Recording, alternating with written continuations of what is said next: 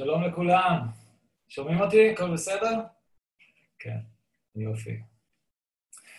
וואו, אז uh, כמו שאתם יודעים, מחר בערב, ערב יום הכיפורים, ורבים uh, מקרב עמנו ישראל uh, יצומו ויתפללו uh, תחת ההנחיות uh, החדשות. ואני יודע שגם הרבה מאמינים, גם כאות הזדהות ב...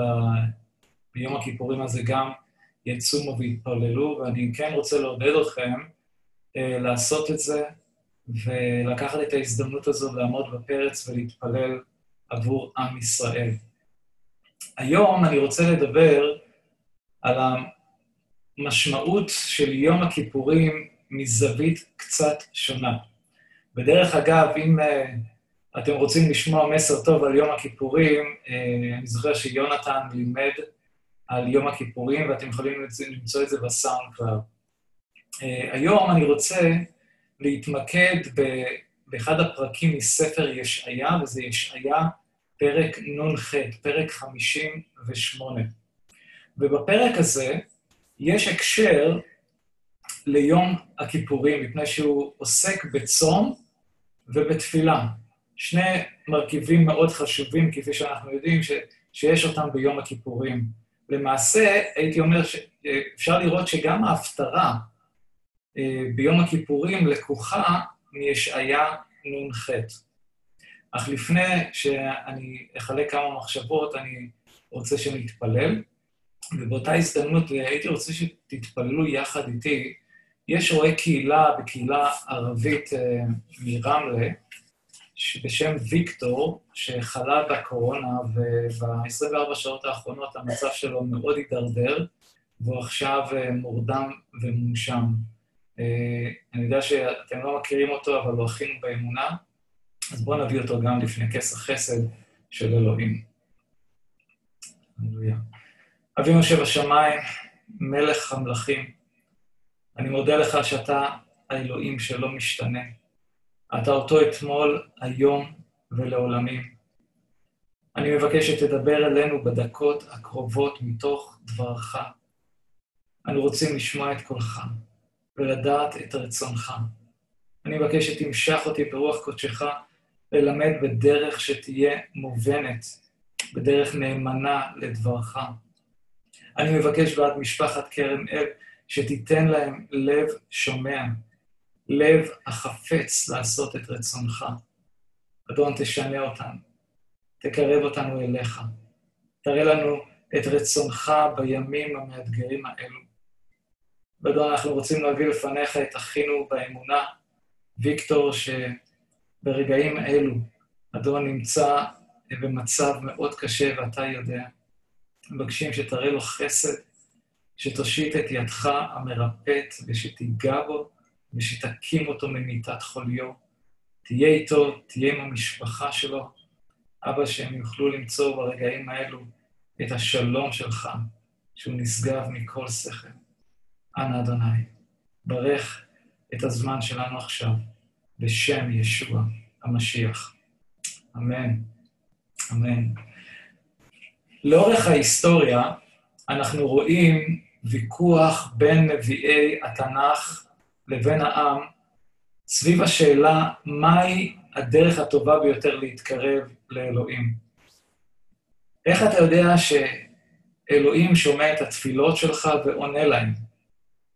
עכשיו, כשאנחנו מסתכלים אל תוך דבר אדוני, אנחנו רואים מצוות שמכוונות ישירות לאלוהים, כמו תפילה, צום, הקרבת קורבנות, וגם מצוות שמכוונות בין אדם לחברו.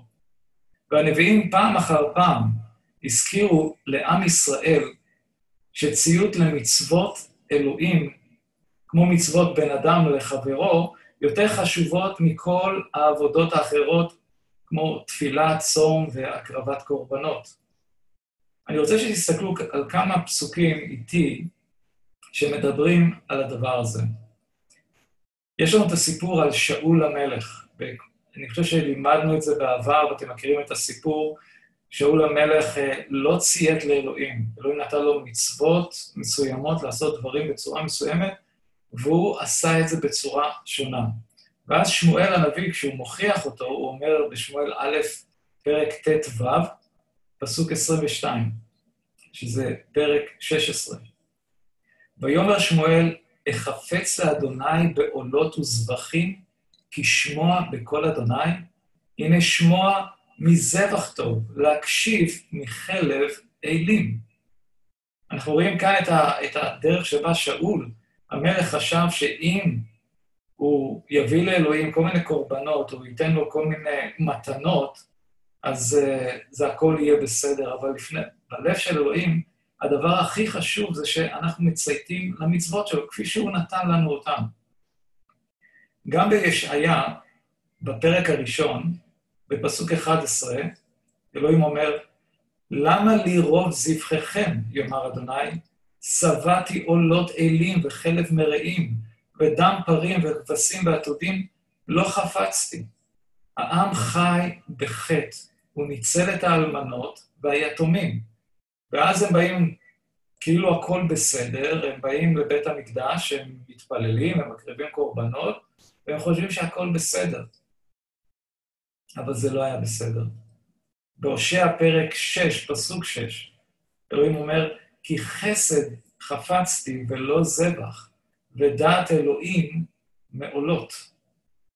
במיכה פרק 6, פסוקים 6 עד 8, במה אקדם אדוני, יקף לאלוהי מרום, האקדמנו בעולות, בעגלים בני שנה, הירצה אדוני באלפי אלים, ברבבות נחלי שמן, הייתן בכורי פשעי, פרי בטני, חטאת נפשי. הגיד לך אדם מה טוב ומה אדוני דורש ממך, כי מסות משפט ואהבת חסד והצנע לכת עם אלוהיך. אז אפשר לראות בצורה מאוד ברורה שאלוהים לא מתרשם מכל הפולחן הדתי של בני אדם. אם האדם לא מציית למצוותיו של אלוהים, לא נושא בליבו את חסדו ואהבתו של אלוהים, אהבה לבריאה שלו, אז דברים כמו תפילה, כמו צום, כמו קורבנות, אין להם ערך לפני אלוהים. אז ישעיהו 58, ונקרא פסוקים 1 ו-2. קרא בגרון, אל תחסוך. כשופר ערם קולך ואגד לעמי פשעם ולבית יעקב חטאותם. ואותי יום יום ידרשון, ודעת דרכי יחפצון. כגוי אשר צדקה עשה ומשפט אלוהיו לא עזב, ישאלוני משפטי צדק, קרבת אלוהים יחפצון. הנביא ישעיה מקבל ממשימה לא פשוטה מאלוהים, להוכיח את העם על חטאם. בעצם, אלוהים אומר לנביא ישעיה, אני רוצה שתיקח מגפון ותגיד לעם את פשעם וחטאתם. ממבט אנושי, נראה שהעם עושה את כל מה שנכון. הם דורשים את אלוהים כל יום. הם רוצים להכיר את דרכי אלוהים, הם רוצים לעשות את הדבר הנכון, וחפצים בקרבת אלוהים. לעתים, מבט אנושי מצייר תמונה לא נכונה. אך מבט שמימי מעניק לנו את התמונה הכי ברורה והכי אמיתית. מדי פעם אנו שומעים את המשפט, דברים שרואים מכאן לא רואים משם. אז דברים שאנחנו כבני אדם מביטים ורואים, ולפעמים אנחנו באמת יכולים לפספס את התמונה האמיתית. אבל תודה לאלוהים שבחסד שלו, ואני רוצה שתזכרו שהתוכחה של אלוהים כשהיא לפעמים באה לחיים שלנו, זה בגלל שלפעמים אנחנו לא רואים את הטעויות שלנו, אנחנו לא רואים את, ה, את הכישלונות שלנו. ואז כשאלוהים מוכיח, הוא מראה לנו את התמונה האמיתית, וזה בדיוק מה שקרה עם עם ישראל. דברים שרואים מכאן לא רואים משם. זוכרים את דבריו של אלוהים והנביא שמואל כאשר הלך לבחור מלך מאחד הילדים של ישי. בשמואל א', ט"ז, פסוק 7, כתוב לנו, ויאמר אדוני אל שמואל, אל תבט אל מראהו ואל גובה קומתו, כי מאסתיהו, כי לא אשר יראה אדם, כי האדם יראה לעיניים, ואדוני יראה ללבב. אז גם אנחנו רואים ששמואל כנביא, איכשהו פספס, הוא חשב שאחד מהבנים של, של ישי אמור להיות המלך בישראל, אבל אלוהים ראה ללב של אותו בן, והוא ראה ש, שהבן הזה לא מתאים להיות המלך. אבל כן הוא ראה את דוד, שאפילו לא היה שם. זאת אומרת, כשאלוהים מסתכל עלינו, בני אדם, הוא רואה את אשר בליבנו, הוא רואה את התמונה האמיתית.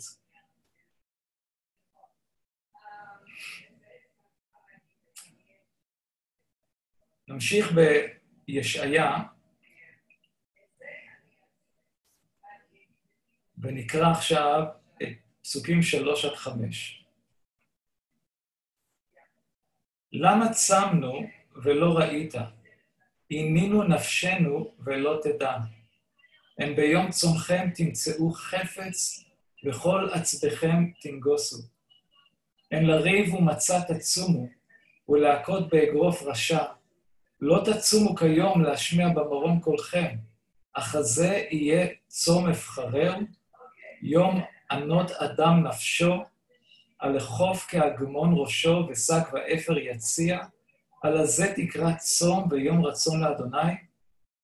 ישנה פרשנות שאומרת שהצום שמוזכר בפרק זה מתייחס לצום יום הכיפורים, ולכן כשאמרתי בהתחלה, גם ביום הכיפורים ההפטרה היא לקוחה מישעיה 58, אבל אנחנו לא יודעים בוודאות אה, אם הפרק הזה הוא בעצם עוסק בצום של יום הכיפורים.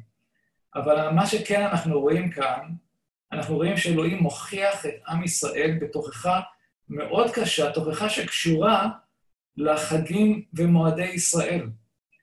ואם אנחנו חוזרים לפרק הראשון בספר ישעיה, אלוהים אומר דברים קשים לעם ישראל. בפרק הראשון בישעיה א', פסוק 14, הוא אומר להם, חודשיכם ומועדיכם צנעה נפשי. היו עליי לטורח, נלאיתי נשוא. מילים אכן קשות מאלוהים. אלוהים אומר, החודשים שלכם, המועדים שלכם, הדרך שבה אתם חוגגים את החגים, אני שונא אותם.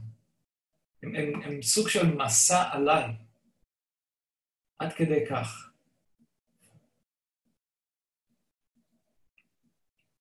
והעם, הוא שואל את השאלה, למה?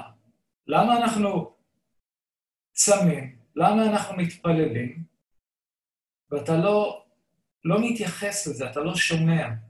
העם הרגיש שלצום שלהם אין השפעה. והם שואלים את השאלה למה. והתשובה של אלוהים חושפת בפניהם את האמת. הוא אומר להם, ביום צומכם תמצאו חפץ. ביום שאתם צמים, המחשבות שלכם לא נמצאות בבקשה לסליחה ורחמים. אתם מסתסקים בהשגת רכוש, כסף וממון. וכשקראתי את הפסוק הזה, זה החזיר אותי אחורה ליום הכיפורים אה, כשהייתי ילד, בבית הכנסת.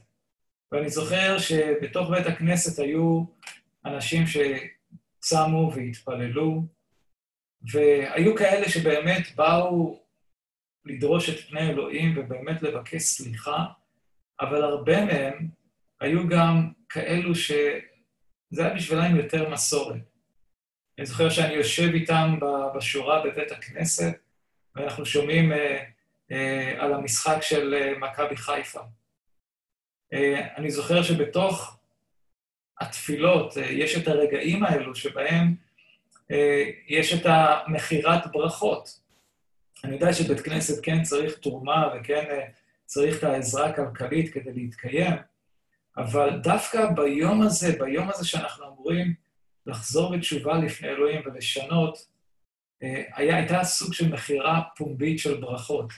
ומי שהיה לו את הכי הרבה כסף ויכל להרשות לעצמו, היה זוכה בברכות שבהן הוא היה יכול לשאת את ספר התורה ואז לקבל גם ברכה מיוחדת מהרב. אז אלוהים מוכיח את עם ישראל, ביום שאתם צמים, אתם חושבים על דברים אחרים, דברים שמעניינים אתכם, דברים ש, שהם לא קשורים באמת לחזרה בתשובה, בתפילה אמיתית אליי. ואז הוא אומר, בכל עצבכם תנגוסו. זאת אומרת, העבדים שמשועבדים לכם, ועובדים למענכם, אתם מעבידים בפרך. ועוד פירוש אומר, זה כל האנשים העצובים שביניכם, אנשים מרי נפש, שאין ביכולתם לשלם את החוב שלהם, אתם גובים מהם בחוזקה את חובם. מצד אחד הם באים ועושים את כל הדברים הנכונים, צום, תפילה, קורבנות, אבל בחיים האישיים שלהם, איך שהם מתייחסים לאנשים הכואבים, האנשים שסובלים, לא היה בהם שום טיפה של רחמים. הוא ממשיך ואומר, אין לריב ומצה תצומו ולהכות באגרוף רשע. ביום של הצום אתם מרבים לריב ולהתקוטט. פרשנות נוספת אומרת זה שהמשמעות להכות באגרוף זה להחזיק באבן ולהשליך על אלו שאנחנו חושבים שהם אנשים לא טובים. וזה מיד uh, יכול לקחת אותנו לסיפור של ישוע עם האישה החוטאת שהובאה לפניו. אתם זוכרים ש, שהמנהיגים הדתיים באו לבחון את ישוע. הם אומרים, אנחנו תפסנו אישה חוטאת. משה אמר לנו שאנחנו צריכים לסקול נשים כאלה, אבל מה אתה אומר? לא אם זוכרים את דבריו של ישוע, כשהוא אמר, הראשון בכם ש, שאין בו חטא, שיזרוק את האבן הראשונה. וכל אחד מהם עזב שם בבושה, בעצם, כי הם ידעו שגם הם חוטאים. ואנחנו רואים כאן ש, שהעם, שכביכול מראה שהוא צדיק והכול בסדר, אין להם בעיה לתקוף אנשים אחרים, לשפוט אנשים אחרים. אלוהים אומר, הצום שלכם בדרך הזו מונעת מכם להישמע, מקולכם להישמע לפני אלוהים. הנביא ממשיך להוכיח את העם שמבחינה חיצונית הם מראים באמת, שהם באמת מענים את נפשם. הוא אומר כאן, אתם, הוא אומר, כאגמון ראשו. עכשיו, מה זה אומר? זה, זה סוג של צמח, כמו קנה שגדל במים, וכאשר יש את הרוחות הוא פשוט מתכופף. אז כך היה נהוג באותה תקופה, זה אדם שהיה צם אה, ומתפלל, אז הוא היה הולך עם ראש כפוף. הוא מתאר כאן גם שק ואפר. היה גם, היה נהוג ללבוש שק ולפזר אפר על הראש. ושוב, אני זוכר, זה ככה לוקח אותי לשכונה של אה, אנשים שהיו צמים ובאמת מראים שהם צמים. ישוע נגע בדיוק בנקודה הזו כשהוא דיבר בדרשה על ההר על צום, במתי פרק 6, פסוקים 16 עד 18, הוא אומר, כאשר אתם צמים, אל תהלכו קודרים כמו הצבועים, המשנים את פניהם, כדי להיראות צמים לבני אדם. אמן, אומר אני לכם, שכרם איתם. ואתה, כאשר תצום, משח את ראשך בשמן, ורחץ את פניך, כדי שלא תראה, תראה צם לבני אדם, כי אם לאביך אשר בסתר, ואביך רואה במסתרים, הוא יגמול לך. אז אנחנו רואים כאן ש, שלפעמים הצום והתפילה הם למראית עין, וגם בישוף בדרשה לאו מדבר גם על תפילה, תפילה וצום. למעשה נתינה, תפילה וצום, אלו שלושת הדברים שבאמת אנשים רוצים שידעו עליהם, שהם עושים אותם. וכאן ישוע אומר, דווקא כשאתה צם, שזה לא ייראה לבני אדם. והעם באמת הראה שהוא צם, שהוא כאילו סוג של אבל, שהוא מתחרט על חטאיו, עם ראש כפוף, עם שק ואפר. ואז אלוהים, אחרי התוכחה הזו, לוקח את, ה, את החלק הבא והוא אומר לעמו, זה הצום שאני רוצה. פסוקים 6 ו-7. הלא זה צום אבחרהו.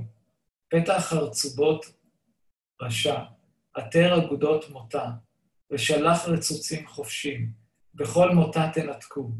הלא פרוס לרעב לחמך, ועניים מרודים תביא בית. כי תראה ערום וכיסיתו, ומבשרך לא תתעלם. אלוהים אומר לעם מהו הצום שהוא רוצה. העם שהצום, בח... הצום שהעם בחר לא היה ראוי ולא היה נכון לפני אלוהים. אלוהים אומר להם, אני רוצה, הוא אומר פה, פתח חרצובות רשע. כלומר, תשחררו את האסירים שנכלאו בשלשלאות שלא כדין. אתם יודעים שבאותה תקופה היה קל מאוד להכניס מישהו לבית הסוהר. אם היה לך מספיק כסף, מספיק השפעה, היית יכול לשחט שופט, היית יכול להביא עדי שקר, והיית יכול להפיל אנשים בתור, ו- ולגרום להם להיות בבתי הסוהר. וזה בדיוק מה שקרה.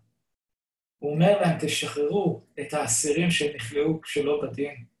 הוא מדבר איתם, הוא אומר, עתר אגודות מותה. להתיר את ה... אלה שקשורים בעול, את אלה שמשועבדים לכם, ואתם מעבידים אותם בפרך.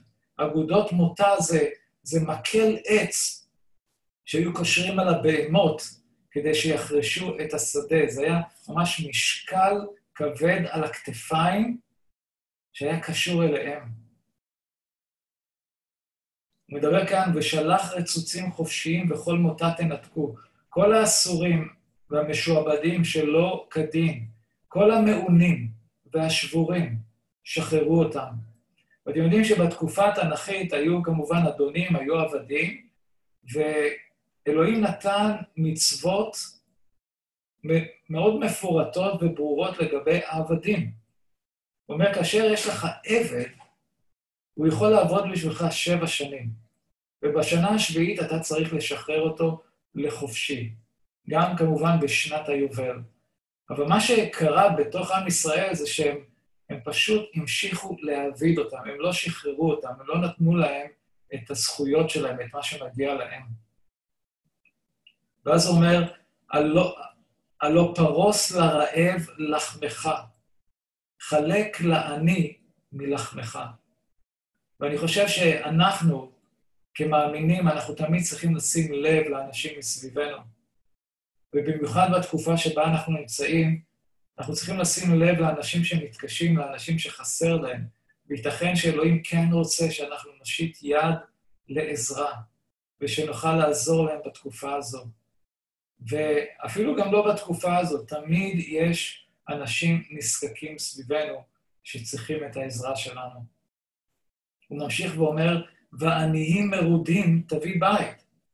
תפתח את הבית שלך בפני אנשים שהם לא רק חסרי בית, אלא אנשים ש, שאולי הם מדוכאים, אולי שהם בוכים, הם זועקים על הצרה שלהם. לתת לבודדים להיות חלק מהמשפחה.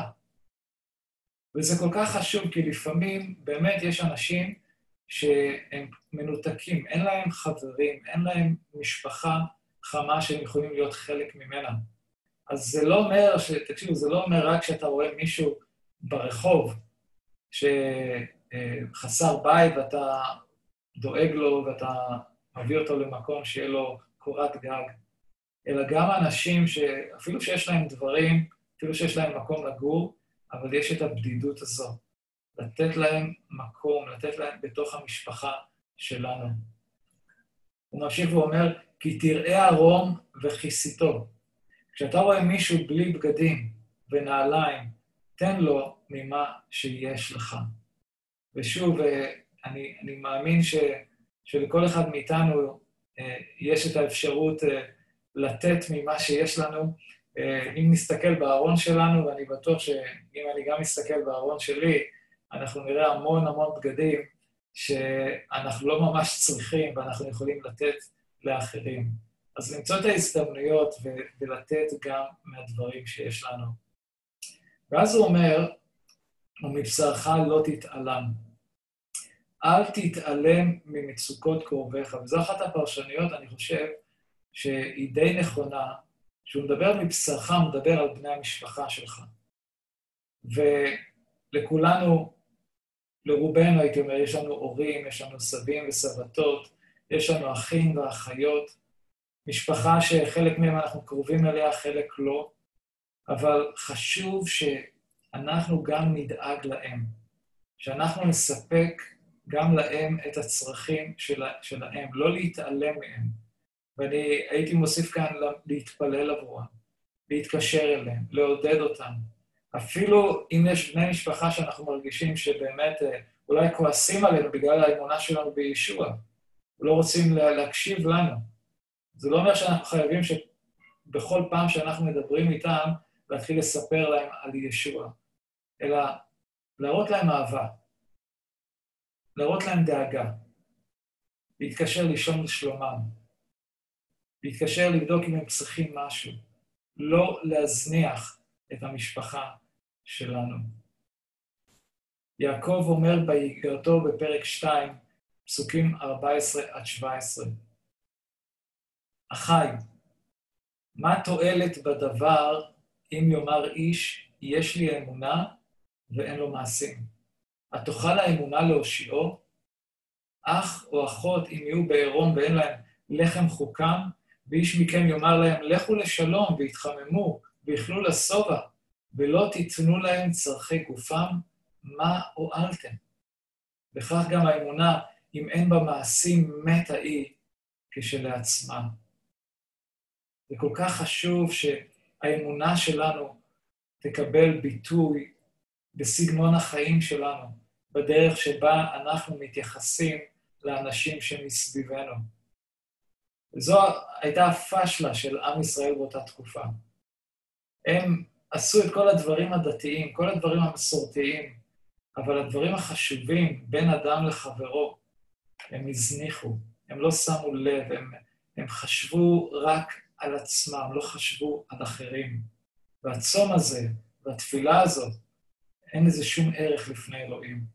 ואז אלוהים אומר, אם אתם תעשו את הדברים האלו, אני אברך אתכם.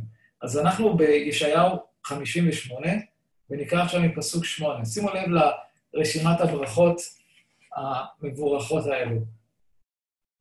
פסוק 8. אז יבקע כשחר אורך, וארוכתך מהרה תצמח, והלך לפניך צדקך, כבוד אדוני יאספך, אז תקרא, ואדוני יענה, תשבע ויאמר, הנני, אם תסיר מתוכך מותה, שלח אצבע ודבר אבן. ותפק לרעב נפשך, ונפש נענה תשביע, וזרח בחושך אורך, ואפלתך כצהריים.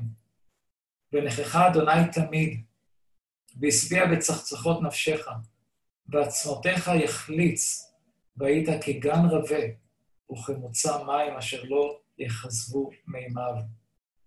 האדם שיעשה את אשר בליבו של אלוהים, שערי השמיים יהיו פתוחים מעליו. תפילותיו יישמעו, וברכותיו של אלוהים יהיו עליו בשפע.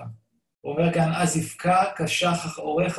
בתוך החשיכה שאתה נמצא, האור יופיע בחייך, כפי שהיא מופיעה בשחר. הוא אומר, וארוכתך מהרה תצמח, אתה תחווה רפואה בחייך. שימו לב לקשר הזה של, של רפואה, של יציאה ממקום חשוך. ואז הוא אומר, והלך לפניך צדקך, בכל מקום שתלך אליו, אתה תצליח. כבוד אדוני יאספך, כבוד אלוהים, הנוכחות של אלוהים תאסוף אותך, תאסוף אותך תמיד. הוא אומר בישעיהו 52-12, הוא אומר, כי הולך לפניכם אדוני ומאספכם אלוהי ישראל. אני בטוח שכל אחד מאיתנו רוצה להרגיש את הנוכחות של אלוהים בחיים שלו כל הזמן. אלו שיעשו את אשר בליבו של אלוהים, אכן יחוו את הנוכחות ואת הכבוד של אלוהים בחיים שלהם. ואז הוא אומר, אז תקרא ואדוני יענה, תשבע ויאמר הנני. כאשר תתפלל לאדוני, הוא יאמר לך, הנני. כלומר, אני כאן בשבילך.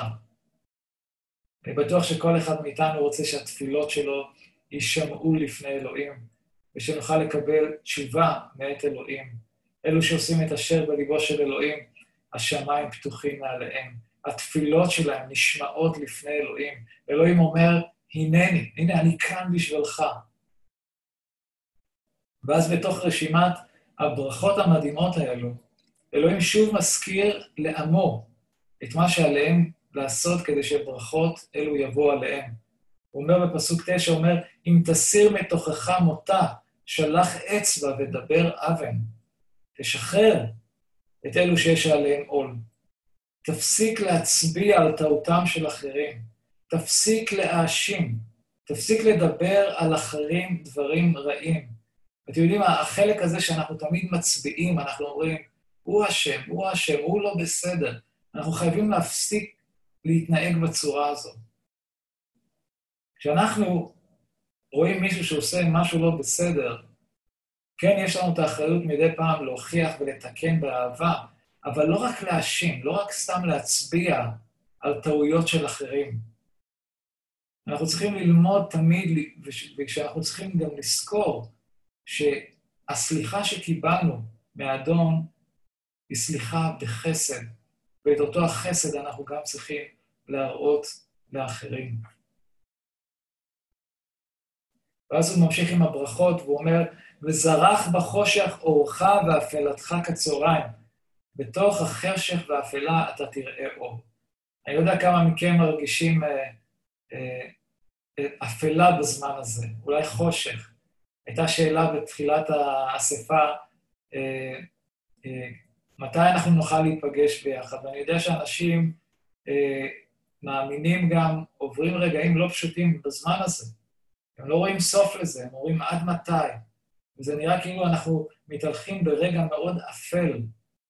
האם יש אור בקצה המנהרה? אבל המאמין, שעושה את מה שבליבו של אלוהים, הוא יראה את האור גם בתוך האפלה. הוא יראה את הכבוד של אלוהים בכל רגע, ולא משנה מה קורה מסביבו. ואז הוא ממשיך ואומר, ונכחה אדוני תמיד. אלוהים תמיד ידריך אותך. הוא ידריך אותך לעשות את הדבר הנכון. הוא ייתן לך חוכמה בהחלטות שאתה צריך לקבל. הוא אומר, והשביע בצחצחות נפשך. אלוהים יספק לנפש שלך דברים צחים וטהורים. ואני אוהב את החלק הבא, ועצמותיך יחליץ. אלוהים יחזק את הגוף שלך. הוא ייתן כוח פיזי לגוף שלך. הוא אומר, והיית כגן רבה, וכמוצא מים אשר לא יחסבו מימיו. אתה תהיה דומה לגן שיש בו מים בשפע. לא תדע רעב וצמא לעולם. נחל שיש בו תמיד זרימה של מים, הוא נקרא מים נאמנים. ונחל שלא תמיד יש בו מים נקרא נחל אכזר. אתה תחווה את הנאמנות של אלוהים בחייך, והוא לעולם לא יאכזב אותך. הוא לעולם לא יאכזב אותך. אתה לא תראה נחל אכזב בחיים שלך. אתה תהיה כגן רבה וכמוצא מים אשר לא יכזבו מימיו. ואז אה, ישעיה ממשיך ואומר אה, דברים די מעניינים בפסוק 12. ובנו ממך חרבות עולם, מוסדי דור ודור תקומם, וקורא לך גודר פרץ משובב נתיבות לשבת. הפסוק הזה מאוד אישי עבורי. זה היה הפסוק שדרכו אלוהים קרא לי לשרת אותו בשירות שלי בבית ניצחון. היו מכירים, מכירים קצת את ההיסטוריה, בית ניצחון זה המרכז שבו עוזרים לאנשים עם אה, בעיות של סמים ואלכוהול, מחוסרי בית. וכשהמקום הזה נפתח, היו עובדים בו מתנדבים שבאו מחוץ לארץ. ואז אה, רואה הקהילה דייוויד דייוויס מקהילת הכרמל, שעכשיו אה, עם האדון, הוא קיבל את המילה הזאת מהאדון עבורי. הוא, בא אלינו והוא חילק איתנו את הדבר הזה, הוא אומר, ובנו ממך חורבות עולם מוסדי דור ודור תקומם. ומה שאלוהים בעצם דיבר זה שהגיע הזמן שאלוהים יקים מתוך הארץ, האנשים מתוך הארץ, את העובדים, את אלה שיבנו, את אלה שיתקנו את החורים שיש בגדר, אלו שיפעלו, אלו שיעבדו למען האדון, מתוך הארץ. ואני בעצם הייתי הצבר הראשון, העובד הראשון עבד בבית ניצחון.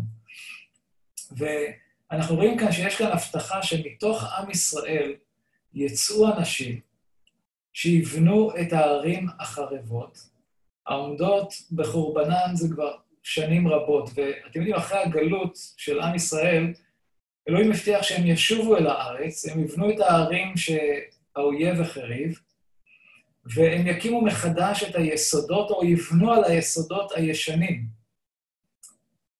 הוא אומר כאן, הם יקראו גודרי, גודר פרץ, כלומר, בונה גדרות סביב מקומות פרוצים, אחד שבונה חומות הגנה מפני האויב. אתם זוכרים את הסיפור על נחמיה והעם שבנו את חומות ירושלים כי הם היו פרוצים.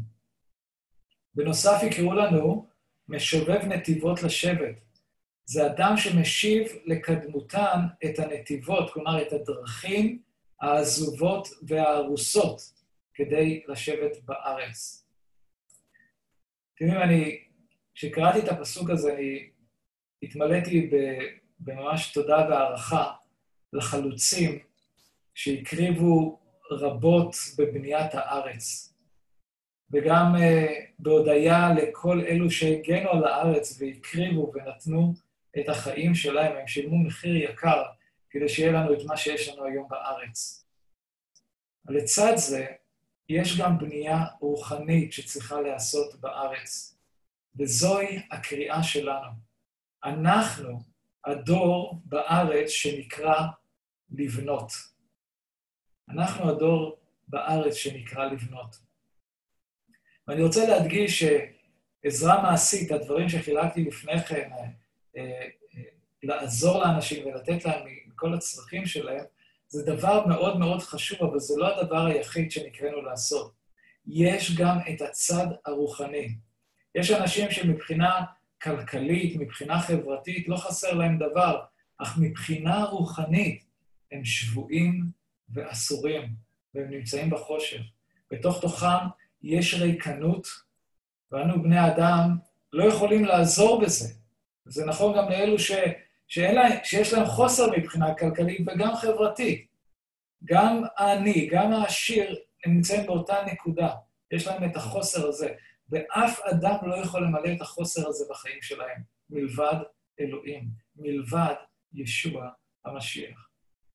יש נבואה מדהימה בספר ישעיה, שקושרת את, ה, את הפסוק הזה שבנו, שמתוך עם ישראל יקומו אלו שיבנו, זה נמצא בישעיה 61, פסוקים די מוכרים. נקרא מהפסוק הראשון. רוח אדוני אלוהים עליי. יען משך אדוני אותי לבשר ענבים. שלחני לחבוש לנשברי לב, לקרוא לשבויים דרור ולאסורים פקח כוח. לקרוא שנת רצון לאדוני ויום נקם לאלוהינו לנחם כל אבלים. לשום לאבלי ציון, לתת להם פאר תחת אפר, שמן ששון תחת אבן, מעטה תהילה תחת רוח קאה. הוא קרא להם אלי הצדק, מטה אדוני להתפעל. ובנו חרבות עולם, שוממות ראשונים יקוממו, וחידשו ערי חורב, שוממות דור ודור. אלו הפסוקים שישוע הקריא בבית הכנסת בעירו בנצרת, ביום השבת. וכשישוע קרא חלק מה, מהדברים האלו, הוא אמר לקהל שישב בבית הכנסת, היום נתמלא הכתוב הזה באוזניכם. ישוע בחר תלמידים מארץ ישראל. הם היו התלמידים שהפכו את העולם עם המסר המהפכני שהם נשאו בחיים שלהם. ישוע בחר באנשים מתוך הארץ, שהם יבנו, שהם ייקחו את הבשורה, שהם ישפיעו על הדור שלהם. ואחים ואחיות, אני רוצה לעודד אתכם, אני פשוט רוצה שתזכרו, גם בתוך כל מה שאנחנו עוברים עכשיו, אתם ואני, הדור שנבחרנו לבנות בארץ. זה אנחנו. לא אנשים מחוץ לארץ, לא אנשים שבאים מעמים אחרים. אנחנו, הדור פה בארץ שאלוהים רוצה להקים, שאנחנו נבנה. הילדים שלנו, הנכדים שלנו, כולנו, כולנו נבחרנו על ידי אדון. אז כשאנחנו מדברים על להושיט את עצמנו לנזקקים, זה לא רק לספק להם את הצרכים הפיזיים והחומריים, אלא גם את הדברים הרוחניים. והדבר הכי טוב שאנחנו יכולים לתת לעם שלנו זה את ישוע המשיח. ואני רוצה כן לעודד אתכם שבזמנים האלו תתפללו שאדון יפתח בפניכם את שער הדיבור, ושתוכלו לספר לאנשים על ישוע, על תקוות ישראל. תתפללו שאדון ייתן לכם הזדמנות גם לעזור לאנשים אחרים בתקופה הקשה הזאת, עזרה פרקטית, מעשית, ויש הרבה. אני רוצה לסיים עם הפסוקים האחרונים, אה, ונקרא פסוקים 13 עד 14.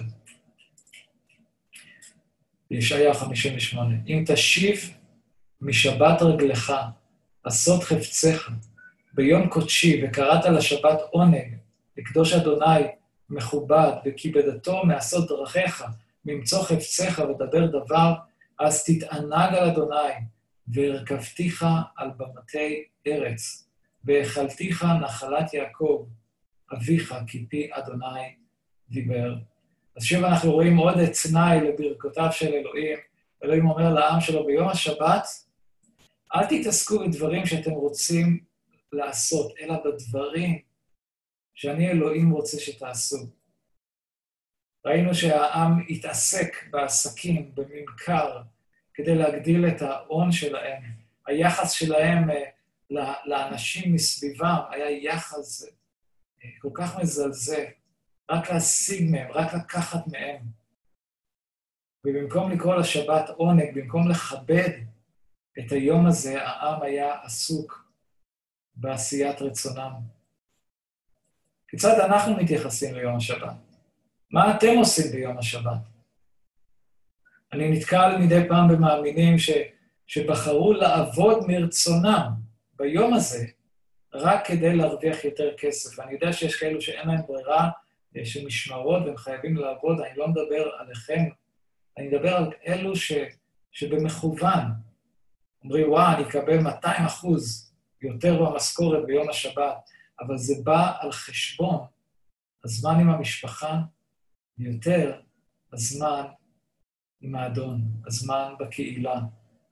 לפעמים אני נתקל במאמינים שעבורם יום השבת זה, זה יום של בילויים, ושוב, זה על חשבון הזמן שלהם להיות עם משפחת אלוהים, הזמן שבו הם אמורים להתקרב לאלוהים, להקדיש את עצמם, לקחת רגע, לקחת איזו אתנחתא של, של כל השבוע ולהתמקד באלוהים.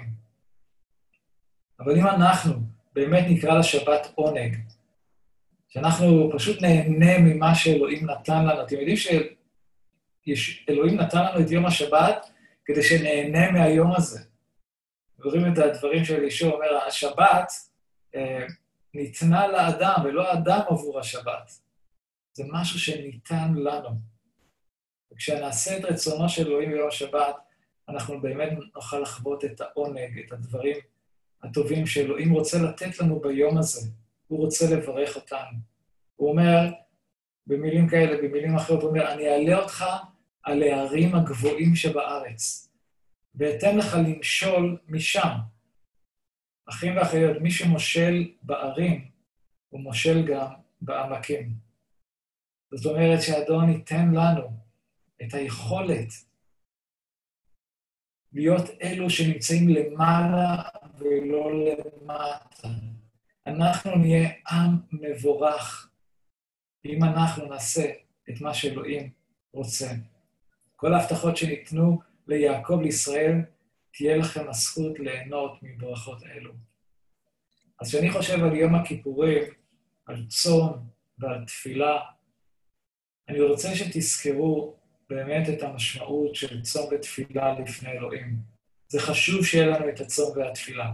זה חשוב ש, שאנחנו נפתח בחיים שלנו סגנון חיים של צום ותפילה. אבל אלוהים רואה את הלב שלנו, והלב שלנו צריך להיות במקום הנכון כשאנחנו באים לפניו לדרוש את פניו.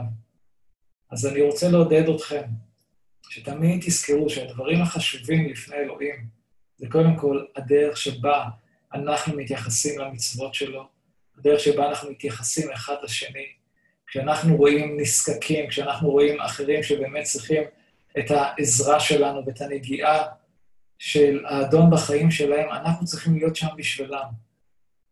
לא להזניח את זה. לבקש שהאדון ייתן לנו חסד וכוח ו- ומוטיבציה, שיהיה לנו באמת את החשק הזה לעשות את הדברים האלו. אז uh, אני רוצה לקחת רגע להתפלל, וכמו שאמרתי, יהיו כאלו שיתפללו מחר כאות הזדהות עם עם ישראל, אבל בואו ניקח כאן את הזמן הזה להתפלל עבור ישועת עם ישראל. ותמיד תזכרו שתפילה וצום הם דברים חשובים, אבל הלב שלנו צריך להיות במקום הנכון. תזכרו שאנחנו, הדור שנבחר לבנות בארץ, לבנות רוחנית את מה שהאויב הרס. אז בואו נתפלל. אבינו שבשמיים, אלוהי אבותינו, אנחנו מודים לך, אדון, זה שטובך מדריך אותנו לתשובה. כשאתה מוכיח אותנו, כשאתה מתקן אותנו, זה בא מתוך אהבה, כי אתה רוצה לראות אותנו עושים את הדבר הנכון בעיניך. ואדון, אני יודע שמחר יהיו מיליוני אנשים ש... שיצומו ויתפללו, ואנחנו יודעים שרבים מהם, הלב שלהם גם לא במקום הנכון. ואני מבקש, אבינו שבשמיים, שתעשה פלא מחר, ביום הכיפורים, ושעם ישראל באמת יבוא לפניך בחזרה בתשובה אמיתית. אדון, שתגלה את עצמך, שתגלה באמת מה אתה חפץ, מה אתה באמת דורש. אני מבקש, אדון, שביום הכיפורים הזה אנחנו נראה ישועות של רבים, של המון אנשים שקיבלו התגלות על ישוע המשיח, הכהן הגדול, קורבן הכיפורים שלנו. אדון, אני מתפלל שתעזור לנו המאמינים. אדון, שגם הלב שלנו יהיה במקום הנכון. כשאנחנו צמים ומתפללים, אדון, שזה לא יהפוך להיות איזה סוג של משהו דתי, משהו מסורתי, איזה סוג של הרגל, אלא זה שיהיה משהו שבאמת אנחנו דורשים את פניך. לצד העזרה והאהבה שקראת לנו להראות לסובבים אותנו. אנא אדוני. אני מתפלל שביום הכיפורים הזה אנחנו נתמלא בתקווה חדשה ובכוח מחודש להמשיך, אדון, ולהיות הדור שקראת לנו בארץ, אדון, לבנות, לבנות את מה שהאויב הרס. אנא הענק לנו את החסד הזה, אני מתפלל. תברך את משפחת כרם אל בכל ברכה רוחנית במשיח ישוע. לך, ישוע, אני נותן את כל הכבוד ואת כל התפארת. אמן.